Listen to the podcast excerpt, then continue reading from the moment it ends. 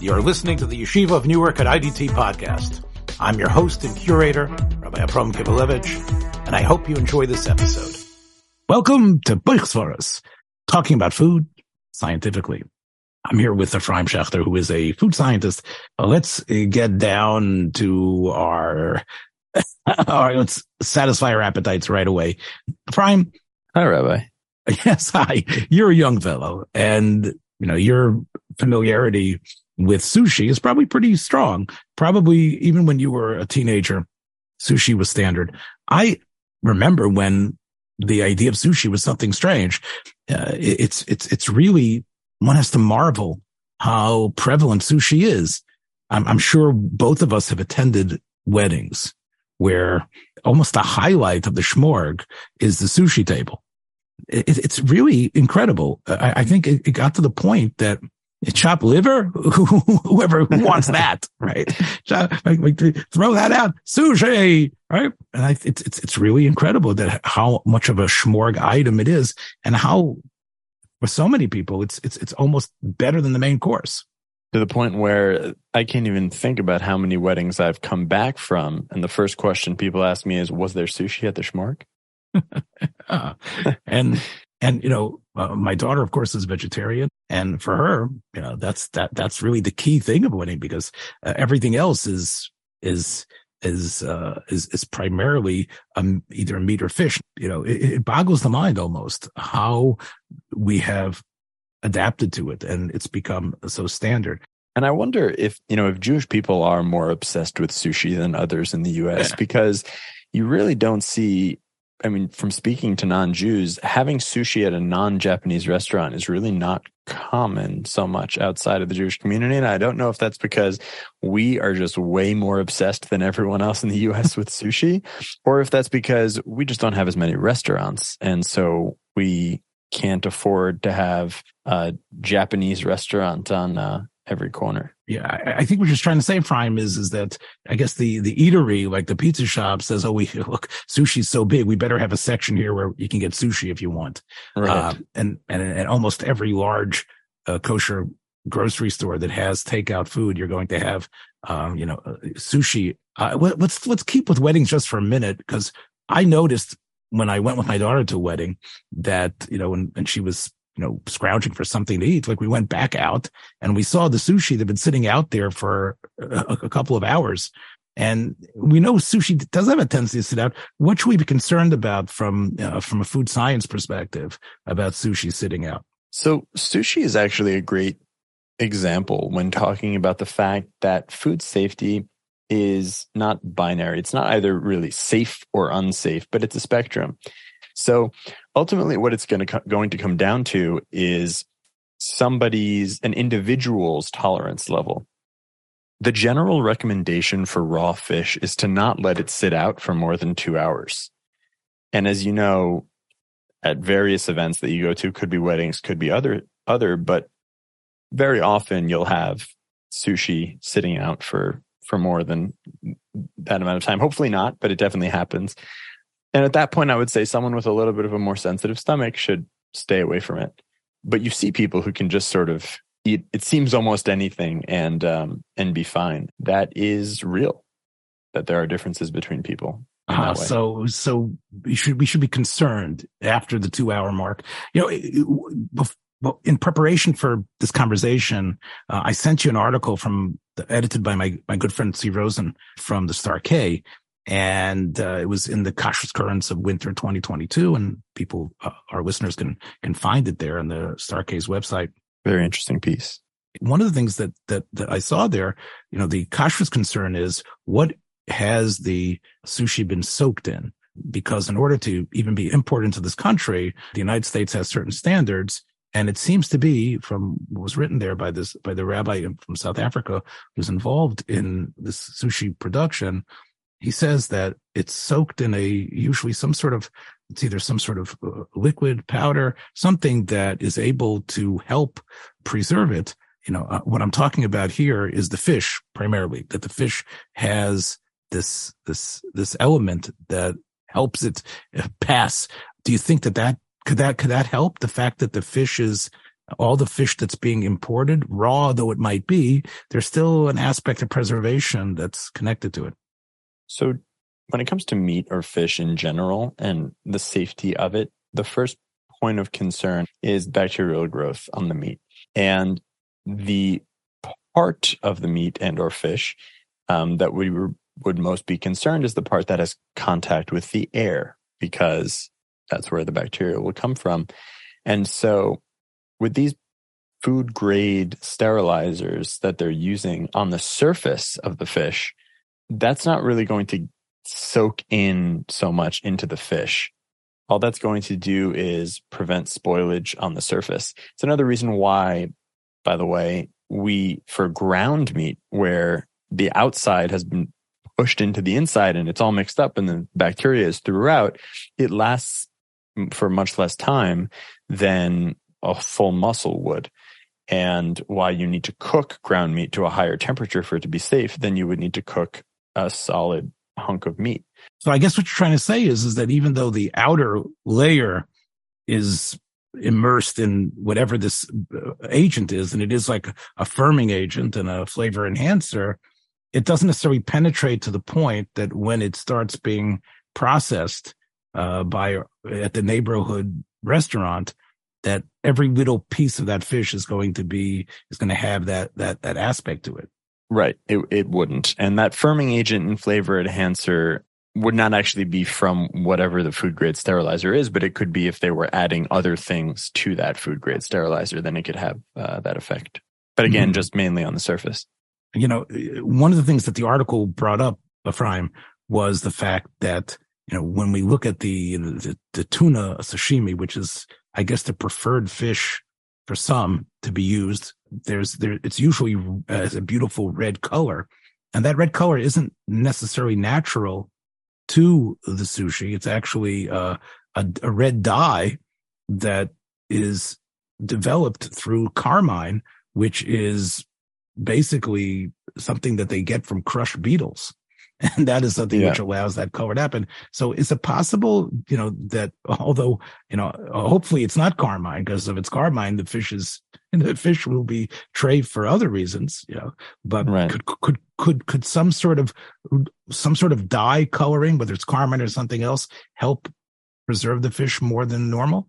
Generally speaking, colors are not going to preserve your fish more than normal, but that is an interesting topic, there is a lot of fraud in in the fish industry, whether it's you know fillets of tilapia being shipped from China that are actually catfish, or whether it's tuna being imported from China that's actually shark or our dolphins, unfortunately, or sometimes dolphins, yeah. dolphins, marlin, um, sailfish, and so uh, re- really anything that can kind of, kind of has that reddish flesh and look like tuna, and when it comes to dyeing the the flesh of the fish with carmine, which is as you mentioned uh, extracted from cochineal beetles uh, and is not kosher, but is a semi-common food dye, red food dye.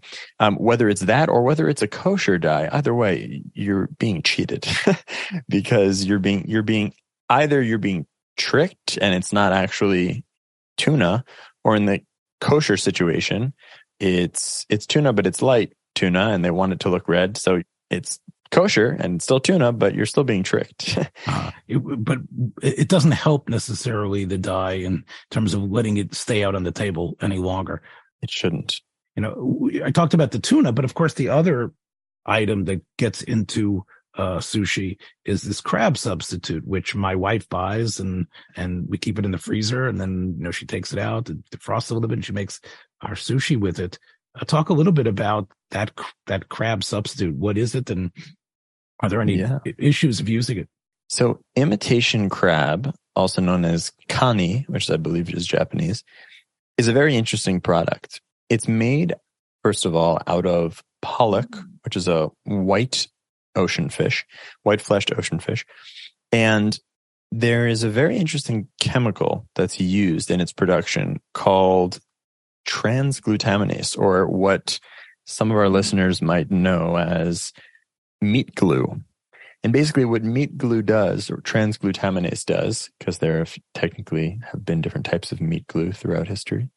what transglutaminase does is without getting too much into the chemistry of it, it's an enzyme that links proteins together. So you can take something that's ground up meat and add this transglutaminase enzyme to it, and it will look after it's cooked like a solid piece of meat, like a, a steak. And it's used in the production of mock crab and in the production of mock shrimp. But it's very interesting. The way they do it for mock crab is they sort of pulverize this raw white fish pollock and they mix in ice chips and some seasoning. Mm. And then they add this transglutaminase enzyme and they put it through a machine that sheets it out into these long, really, really thin sheets. And one layer they also color red. And then what they do is, is they roll up the sheet of after it sets a little bit, they roll up the sheet, presumably after it's cooked, and then wrap it in one layer of red pollock paste. And that's how you get that layered, that layered crab stick. Hmm. You, you, you realize, Ephraim, anybody listening now is, is, is almost going to swear off its use. you have, you have lifted up the curtain on its production in a way that we, like, we thought it was just some sort of like kosher version of crab that they up at the freeze uh, it, it, sounds now that they better freeze it because this thing ain't going to stay together, you know, the way it is. If you break it down, it is just about all fish. And, you know, in, in, in Japan, kani, I'm pretty sure just means a paste, like a, meat. well, why would if if if, if uh, unless you have an aversion? Is it for people who are allergic to crab? It, did they create this for the kosher market? It must be that there was. It must be there might be people who you know crab just didn't agree with them. Because it's supposed to tr- it's supposed to simulate the taste of crab, right? Right. And it's interesting because they, in, you know, Japanese cuisine, there's all different types of kanis and not just made out of fish. I mean, there's pork kanis and there's different meat kanis. Ultimately, it is a cost saving thing. You know, you're not always going to have something with a, that that pleasant texture um, available. Crab is more much more expensive than mock crab for a reason, and the it was absolutely not driven by the kosher market. It's just sort of convenient that it's very easy to make kosher mm-hmm. because the process is generally speaking for mock crab is uh, generally speaking pretty much kosher as opposed to all the some of the other kinds of kanis, which are made out of uh, various meats, but generally speaking, transglutaminase mm-hmm. is part of it. And what is the reason why, Ephraim, it's only available in the frozen form? You know, I guess because there's such a, a, small demand for it. Why well, is it? Yeah, I mean, it's only available in the frozen form because we don't live in Japan. Uh, because um, most, most of it is imported, right? It's mostly imported from. There's not there's not enough of a have a demand for it here for it to be produced in a way that it's going to come to our supermarkets in a sort of fresh way at all. Exactly. And, I mean, it it has sort of cemented itself as a key ingredient for a very specific food. Whereas in Japan, these types of foods are very common in everyday eating. It's not just for a once a month sushi night. Mm-hmm. Um, you know, yeah. and, when I say once a month sushi night, I feel like some of the listeners might say, well, what do you mean? I eat sushi all the time, but how often do you make your own sushi? Very few yeah. people in the US make their own sushi every day. Yeah. And if everybody did, then you definitely could get it fresh. You know, we, we've talked about the fish, but we haven't really talked about the rice. And the, the rice for people like my daughter, even for myself, is really well. That's, that's the thing that fills you up. That's the thing that in a way makes it a meal. It's not sushi without the rice.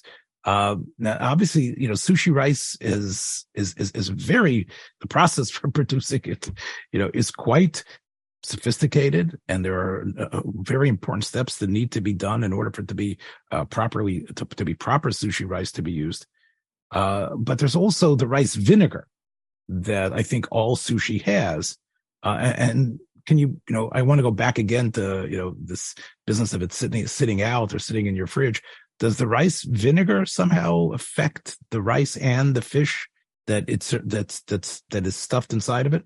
Vinegars have a low pH; they're acidic, and things with a very low pH and help preserve other foods.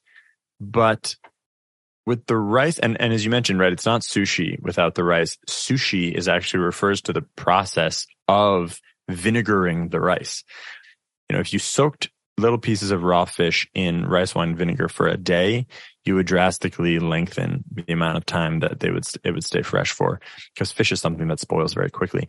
Rice, on the other hand, doesn't spoil quite as quickly. So the fact that the rice is vinegared probably and ultimately does not have a very meaningful effect on the longevity mm-hmm. Of the freshness so, of that rice. So the most the reason why the rice vinegar is so important is to sort of let the to allow the the rice to taste better. I guess. Exactly. It's really a flavor thing. Mm-hmm. And doesn't necessarily affect the fish that it's that it's touching. The again, the article you know indicates that of course the rice vinegar is made from from sometimes from wine and other things like that. So that's part of the reason why the kosher supervisors are making sure that uh, any sort of rice vinegar that's being used is only you know something that is is, is halachically not an issue, and, especially on Pesach and other places when where we know the vinegar, if the vinegar comes from grain, you know, you basically are uh, you're going to have a situation of chametz. You asked me before we off pod about the bracha on on on sushi, right? Yeah, the the bracha, and you know, I feel like sometimes people say, "Oh, you're a food scientist and you're and you're from, you should know all the answers to all of my food related questions." And I I've gotten a few times, you know, what is the best way to make a bracha on sushi? Do I say mizonot on it because it you know rice is the ikar? Do I say shahakol on it because the fish is the more expensive thing? Mm. You know, what do I do? And then also, I mean, another thing that people ask me is are there issues with it's a less common question but are there issues when it comes to the rice wine vinegar with bishul akum because there i mean presumably there is with rice but what about rice wine wine vinegar yeah well we know you know as as, as the article makes clear that the the bishul nochri on the rice doesn't apply because of how uncooked it is uh, before you know before it gets to us mm-hmm. it's in a state where uh, the cooking really, you know, although there is there is some sort of I guess steaming or something that occurs, uh, I, I, don't think there's a, a bishul nochri issue. The interesting problem about the bracha, again, you always go with the ikar. What is what is what is the main purpose here? I think for for most people, if you would ask them straight off, I mean, they're not eating rice, right? You know, you know this is this hmm. is a, a means. The, the rice is what's is the vehicle for giving you that fish and other vegetables that are are, are with it, fish, the sauce, and everything else. So it would seem that the rice here, uh, sh- you know, Muskal would say it's not. I know that the poskim, when they've spoken about it, my Rebbe of Heinemann and others have said that the rice is choshev. You know, the rice because uh, because you don't want to eat it unless it's within. You know, Rav Heinemann's point is, I think, needs to be considered very strongly that you seem to want it, you want the rice as well. So, but you don't want the rice itself. But on the other hand, you just don't want the little piece of fish either. So Rav Heinemann basically calls it, you know, 50 50. And Rav Heinemann feels that you should make a brach on both. And, and, and he, it's, it's not going to win you any uh, style points, Rav Heinemann actually feels that when you eat that first piece of sushi, you should probably take it apart. And you should hmm. probably eat a little bit of the rice and make a mazonas on the rice because that bracha comes first, and then make a bracha of shahakal. He does say, however, that the vegetables are clearly tofel. Um, now, here I go back to my daughter again. My daughter's sushi, though, she specifically wants the ones with the vegetables, whether it's avocado or California roll, uh, cucumbers or whatever it is. I would say if, if you go with Rav Heinemann Svara, that you know, for people like my daughter, people that are vegetarians, you probably also would have to make two brachas. Uh, again, if with my muskal rishon, yeah, I would make, you know, to me, uh, it, it, would seem to me that this is just a, a means to get the, uh, you know, again, obviously the rice is tasty. It isn't just uh, a napkin. You know, I think it's, a, it's, it's, it's, Rav Heinemann's eights is a good call. But if I'd have to be stuck to the wall and you wouldn't be able to do it, and you say, which is it one bracha or two? I don't know. You know, my guts tell me it's one bracha, and it's probably the stuff that's inside. And the you know, the just like the nori is really just keeps this thing together. The rice happens to keep it together. It's a very good thing to keep it together. But it remember, rice is not the same type of mazonas um, as the chamishas aminim. Rice is not from the chamishas aminim. It has a mazonas bracha, because it happens to be able to replicate the same nutritional power in some ways as as as things that come from the from the five basic bread grains. But the five basic bread grains, there you have oh, I have mizonos in there. Rice does not have that same significance. It's kol sheyesh ba mechmeshes haminim, the brachas bourbon mizonos. Rice, despite its mizonos bracha, is not. Therefore, you know, I'd be comfortable, you know, making a shackle on it. But, you know, I bow to my Rebbe. Well, my follow up question, if I may, to that is how much room is there in Hilchos Brachos for customization to an individual? You know, in this case, the customization can be, well, what's your ikar here? Well, uh, uh, whereas, I think I, I, I, let me stop you for a second, Prime, quite a bit. Uh, we know, in, in, fact, the, the question about if you have chaviv, which food is more chaviv to you in order to make the bracha? Uh, there's a machlokas aposkim. If you have a, a table where you have, let's say, oranges and dates, and you happen to be an orange lover, many poskim hold that even though normally Shivas Aminim should trump everything, Chaviv even beats that. And therefore you'd make the bracha on, on the eitz on the orange and patur. But that's you. There's somebody else. Well, it's sort of a toss up. Oh, go with the Shivas Aminim. So you see that oh, the idea of chaviv, what's chaviv to you? We have to remember, you know, brachos are, are a very intensely personal thing. It's you sustaining yourself with the bounty of God and recognizing how God is doing that for you. Shehecheyanu obviously is, is, the same thing. You know, uh, Shehecheyanu brocha on a, on a food that you don't care for makes no sense. Yeah, Shehecheyanu, of course, is based on what you like.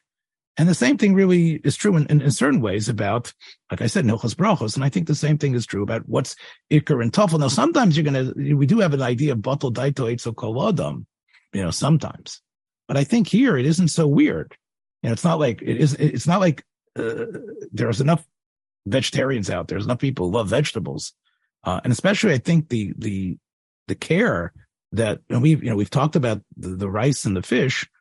It's very important to have fresh vegetables too uh, in your sushi. And I think uh, you know I, I, assume the the Japanese chefs uh, make sure that the the avocados and the other things that they're cutting up and they're putting in there are, are, are high grade. Am I wrong about that? No, absolutely. And, you know, sushi falls into this category of cuisine that is minimalistic, where the quality of each of the individual ingredients gets drastically amplified. So if you have a dish with 50 ingredients, you don't worry as much about, you know, using the best version of every mm-hmm. single one of those. But if you make a sushi roll and you use really good cucumbers versus mediocre cucumbers, it actually makes a big difference. And you know, that's yeah. part of why, and we were also speaking about this off pod, that's part of why sushi is never frozen.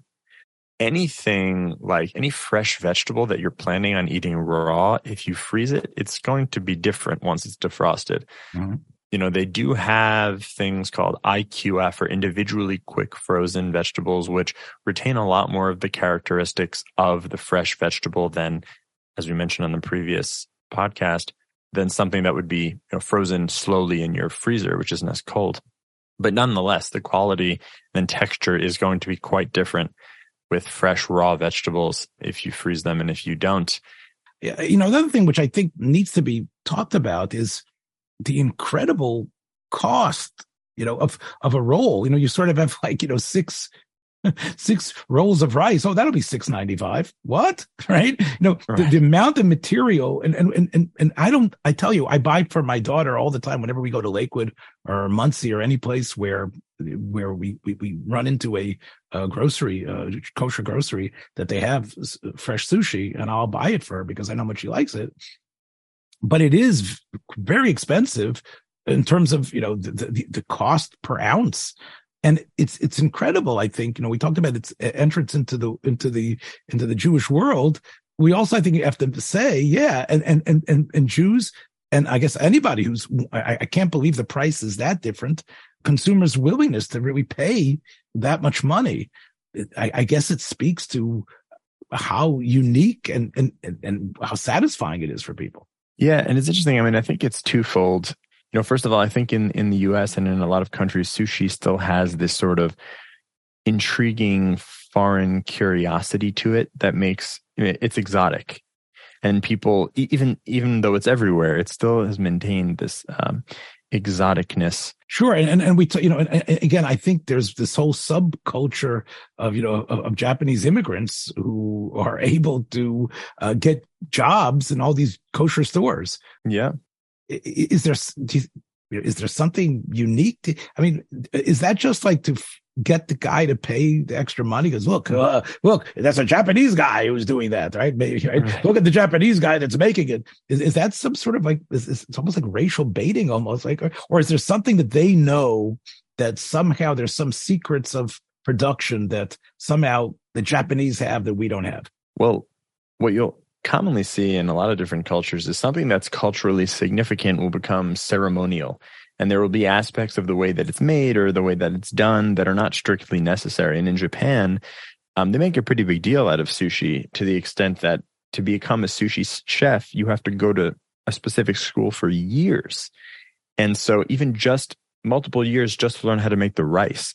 And that sort of ceremonial aspect of of the process has is another thing that I think has has made people assume, you know, think that it's worth worth that price and also made people tend to want a Japanese person making their sushi because of how seriously they take sushi making in Japan. But you know, you you do also see for really any kind of of food, you know, people will say like, "Well, I want an Italian chef cooking my Italian food." I want, and you'll see that with a lot of different types of cuisines. But I think it's even more so when it comes to something like sushi, again, because of how seriously they take it in Japan. See, my wife, when she makes it, she makes it on this special bamboo rolling mat, which again, sort of, as you say, like ties into the fact that this is a food that is ancient, ancient and still so fresh and, and, and incredible.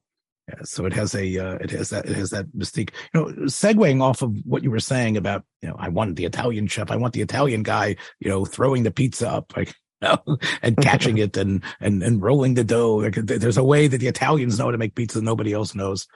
You know, I, I read a, a book a number of years ago, and it was a it was a book that was based on you know evolutionary theory, and you know it's a, it's I don't remember the title, but I remember the idea, and it stuck with me that certain types of plants, certain types of vegetables, certain types of of grains developed in, in, in various parts of the globe in in an interdependence with the humans that were eating them, the humans that that that found themselves after the Tower of Babel, or wherever it was, found themselves in that space.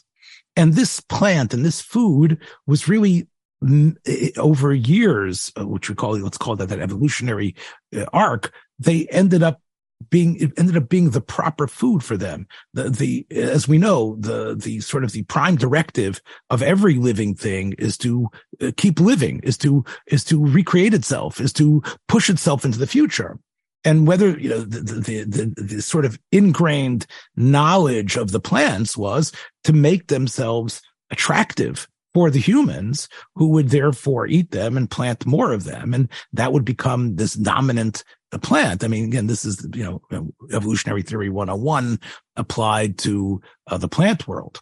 But what was the under point of this is that therefore there's a, a, a connection in the, the way your stomach takes in food, the the juices that uh, that that work in your digestive system to be able to uh, to consume this and make it part of your body and make yourself healthy with it is unique to where you were from.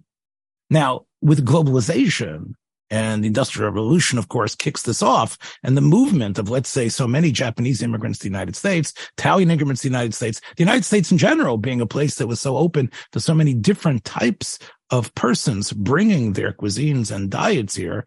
And then, you know, opening restaurants or, and, and, and mixing in with what's, I don't know if they're, again, not the, the native population, of course, was from mostly was, was the whites from Europe, but they end up now, hmm, now you know, wanting to have Tex-Mex, you know, coming from uh, the southern part of the country, from Mexico and, and, and on south, uh, the type of sharp jalapenos and other type of things that, and chili.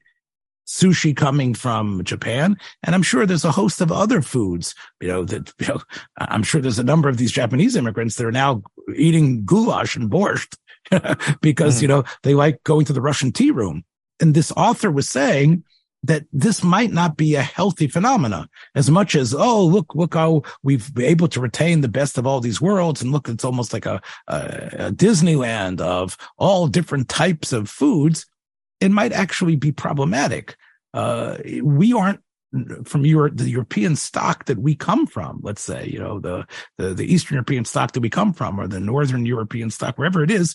Our our our systems, despite the the, the couple of hundred years that we've been here, still aren't ready uh, to have these type of jungle type foods or foods from you know from the Orient. Yeah, and it's it's an interesting point, and not really something you know I would have considered, but when I think about it, it reminds me of of another topic which is very related, and that is the human microbiome. And that's something that there's been a lot of research about in in recent years that has actually shown that the microbiome, the bacteria that colonize your colon, and the strains of bacteria, the specific ones, has a lot more of an effect on human beings than we think. And, you know, ultimately which bacteria colonize your colon is determined mostly by what you eat. And it could very well be that over a long period of history, there are certain bacteria cocktails, if you will, that when colonizing someone's colon just sort of work better with certain genetic combinations. So that people from Japan do better health wise when they have a microbiome more in line with the Japanese diet. That could very well be the case. And, you know, you can apply that to, to people of, of European descent. It would, it would be very interesting to see a study look into that. I don't know if they're, uh, well, people if, have, if has, people but. for years have bandied about the Mediterranean diet, and they've talked about the longevity of persons from Italy and or people near the the Mediterranean Sea and they've talked about how we could just transplant that and and and have you know somebody who comes from Ireland or somebody who comes from Eastern Europe just adapt that diet and, and that'll work for them. I think based on what we're both saying, eh, it might not be working, and, and it could be. You know, there's a reason why the people who have lived in this area and who come from that area who's can trace their you know their genetics line from that area of the world that the foods that were present there work for them the vegetables and foods that work there. But, you know, I, where it might not be true for us, you know, we, I talked about the jalapenos before and, you know, my, my, my family can't believe that I would ever want to have a jalapeno potato chip. And, and, and, and, and, you know, my wife will say, you know, I, you know, I, I can't understand why people want to have, people want to have spicy food. And I remember reading in that, in, in that book, I believe that that spicy food, there's an allure to it, not just that it's something unique and different, but it actually sort of like it's a way to, to, to, to generate the adrenaline excitement. You know, before you dip that chip, you know that there's going to be a kick there and there's like something, you know, it's just pushing you because it's not like, it's not that non-spicy food doesn't have any taste to it once it reaches, I think, over the as we the border of being spicy, you know, you wonder what is it that, that, that what's the appeal, and I think that's I think that's part of it. Yeah, and you know, it's an interesting phenomenon, particularly because capsaicin, the chemical in hot peppers that we recognize as hot or spicy, quite literally stimulates both pain and heat receptors in your body, which is why people call it hot because it really can feel hot and painful. And that that should be something that attracts people to food, first of all, is interesting. And I think it's for a few different reasons. You know, there is that macho component to it. Like, let's, you know, let me show everybody what I can, uh, and then, you know, not, not for everyone, but sometimes let me show everyone what I can, what I can do, what the pain that I can tolerate. The, the hot chili eating contest that you have at the exactly. state, at the, at the state fairs. Yeah and how much Tabasco. I mean, look, look, look, look how Tabasco is one of the number one products in the world. Of course, just a little bit of Tabasco, right? right. I remember, in, I remember in yeshiva, by the way, you know, the, again, this just goes to show you how weird things were. You know, the yeshiva did not give ketchup. or condiments, basically. I don't know why. So people had to go to the town and buy them. So eh, Uh, when you, you would go to wash Natilas Yadayim in my yeshiva in Baltimore, there was a ledge right by the washing station. And on that ledge was a whole line of ketchups and condiments with people's names on it you know, and and then you would have Makbid Gomer. No, don't take this. Yeah, everybody's ketchup with a name on it. This way, you, you know where you can get the ketchup. And I remember there was like one bottle of Tabasco, right? I remember asking this fellow, this uh, Rebutzclock about, yeah, I said, you know, what's going on with this? Everybody's got ketchup. No, he says, you know what? ketchup drown stuff. Tabasco, that's already something special. And, uh, and in small amounts, I mean, it can give have somewhat of a similar effect that salt does in that it you know it's not the flavor of it that you're looking for but it's how it affects the overall flavor. It it can slightly enhance flavors. And everyone has a can have a different tolerance to hot things too. You know if you grew up eating very hot foods you can tolerate it and you actually appreciate the effect that it has on on uh, on food. It's also good, you know, if you have very hot food, it, it it helps you not gain weight if all of your food is very spicy oh, you're you can't you're, eat too much. That's, no, that's a very good point. You know, getting back to sushi for a minute, I think you know we talked about its price and how popular it is. When I think about sushi becoming, you know, the Jewish food, and I look at again about Chazal, I mentioned this last week as well. You know, Chazal's sense of what eating was you look in the Gemara and Shabbos about how long meals are supposed to last and how you have, you know, you can't, you know, you have to daven mincha beforehand because a meal will last and it's long. Even when we talk about not just that they used to sit on couches, meals took time. It, it took time to prepare. And, and, and, and, a meal was something, you know, an hour? No, of course not. A, a, a lunch would take a couple of hours and it was, people took their time whether it was the wine they were going to drink, you know, the, the speed of, of, of how they chewed and, and even, you know, and, and they didn't necessarily make conversation. The Gemara says, Ein Masichan Basuda. they actually did not talk that much. They felt it was a sakana, but they ate slow. And it wasn't that they were obese. They just ate much slower. I think, you know, when we talk about fast food, it, what fast food means, of course, was the food scientists and others who came up with ways to be able to to order a hamburger and have it ready in, in two minutes, right? You know, fast. Now the Jewish version of it goes a little bit slower, but it's mm-hmm. the food itself. You know, it wasn't necessarily meant to be eaten fast, but I think that's part of the mentality. Uh, but hamburger and, and a French fries, you could sit there for a while and and chew it and enjoy it. And I think there are people that still do. It doesn't have to be steak mm. to take its time. Uh, you know, a person could even a hot dog at a, at a, at the ballpark, it doesn't have to be wolfed down. But I, right. I, I, get this idea with sushi and getting back to maybe I'm, I'm just got sushi in my brain so much, but I, I, hmm. I, I don't see people, you know, taking their time with sushi. You put five or six of these slices, I guess that's what you call them of the, of, of, of the maki. And within a, you know, as soon as you as soon as you dip it in whatever type of uh, material it is, whether it's Worcestershire sauce or or soy sauce or whatever it is, I mean that plate's going to be gone quickly. Um, yeah. I don't I don't see people luxuriously like savoring this food. It seems to be really a fast food. It might, and I wonder if that is, you know, to be to be as you said before, to get full quickly is not necessarily a healthy thing, is it?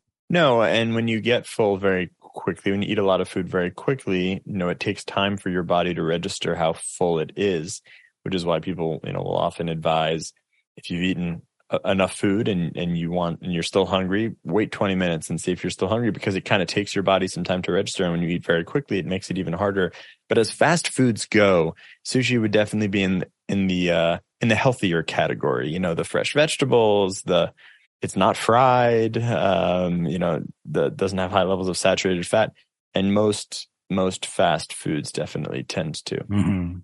So even though I think one of the reasons it's become a favorite is because how quickly you can eat it. You know, we're all multitasking and okay, let's have some sushi yeah. and okay, I'll see you later. It's, I guess we should ultimately say that, uh, it, it, it might have elbowed out the gefilte fish, the schmaltz herring, the chopped liver, but probably where you know, despite the fact that we, we aren't from Oriental extraction, it probably still is healthier than all that other stuff has been.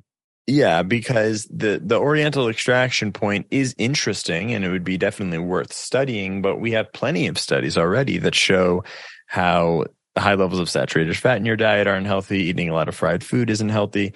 That we already know. And so I, I think um, where things stand, probably if you're going to consider talking about fast food, a cheeseburger and fries and a milkshake, or you're going to talk about sushi, I definitely think sushi is uh, is the healthier way to go. And part of the reason why people eat it so fast is because you know we're we're eating a cultural food from another culture, and we're taught well the Japanese way of eating it is to eat each piece in one bite.